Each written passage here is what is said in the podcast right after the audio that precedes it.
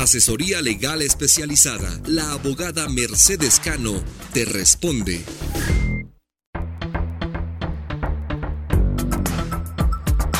Buenos días amigos, para Horizonte Migrante y hoy les hablo desde Washington, la capital de los Estados Unidos. Vamos a responder algunas de las inquietudes de nuestros seguidores.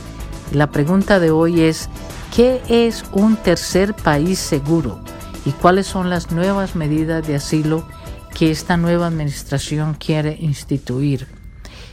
Básicamente, la ley que se ha puesto para comentario público y que tendrá que esperar unos 60 días para ver si se aprueba o no, dice así, que si la persona que llega a los Estados Unidos a pedir un asilo ha tocado otro país antes que los Estados Unidos, esa persona tendrá que pedir el asilo en ese país antes de que su aplicación sea aceptada en los Estados Unidos.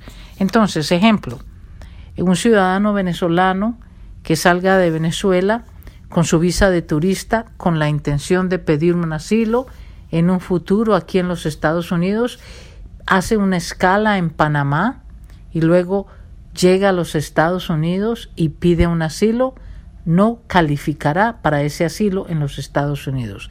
Si es arrestado o detenido, será deportado a Panamá para que pida asilo en Panamá. Lo mismo pasará con aquellos eh, hondureños o salvadoreños que toquen a Guatemala. Cuando lleguen a los Estados Unidos a pedir el asilo, serán devueltos a Guatemala para que allí se procese el asilo.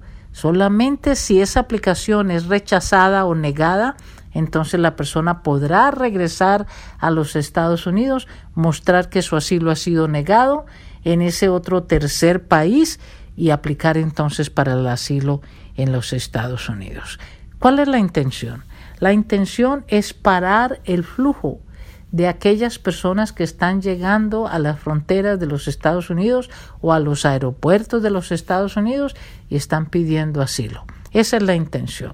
Esto es muy delicado, esto es muy duro para las familias que vienen buscando ayuda, buscando protección, porque están siendo perseguidas, porque temen por su vida.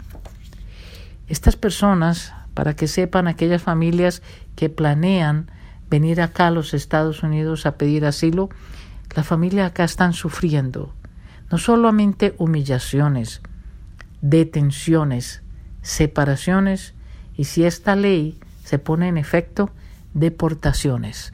Lo triste de esto es que esos países no están preparados para recibir estas familias y poder procesarlas para un asilo. Bueno amigos, eh, muy triste con todas estas cosas que están pasando acá en los Estados Unidos. Realmente las familias inmigrantes están sufriendo muchísimo eh, están siendo perseguidas, eh, tienen mucho temor, hay un, sentimiento de, inseguridad.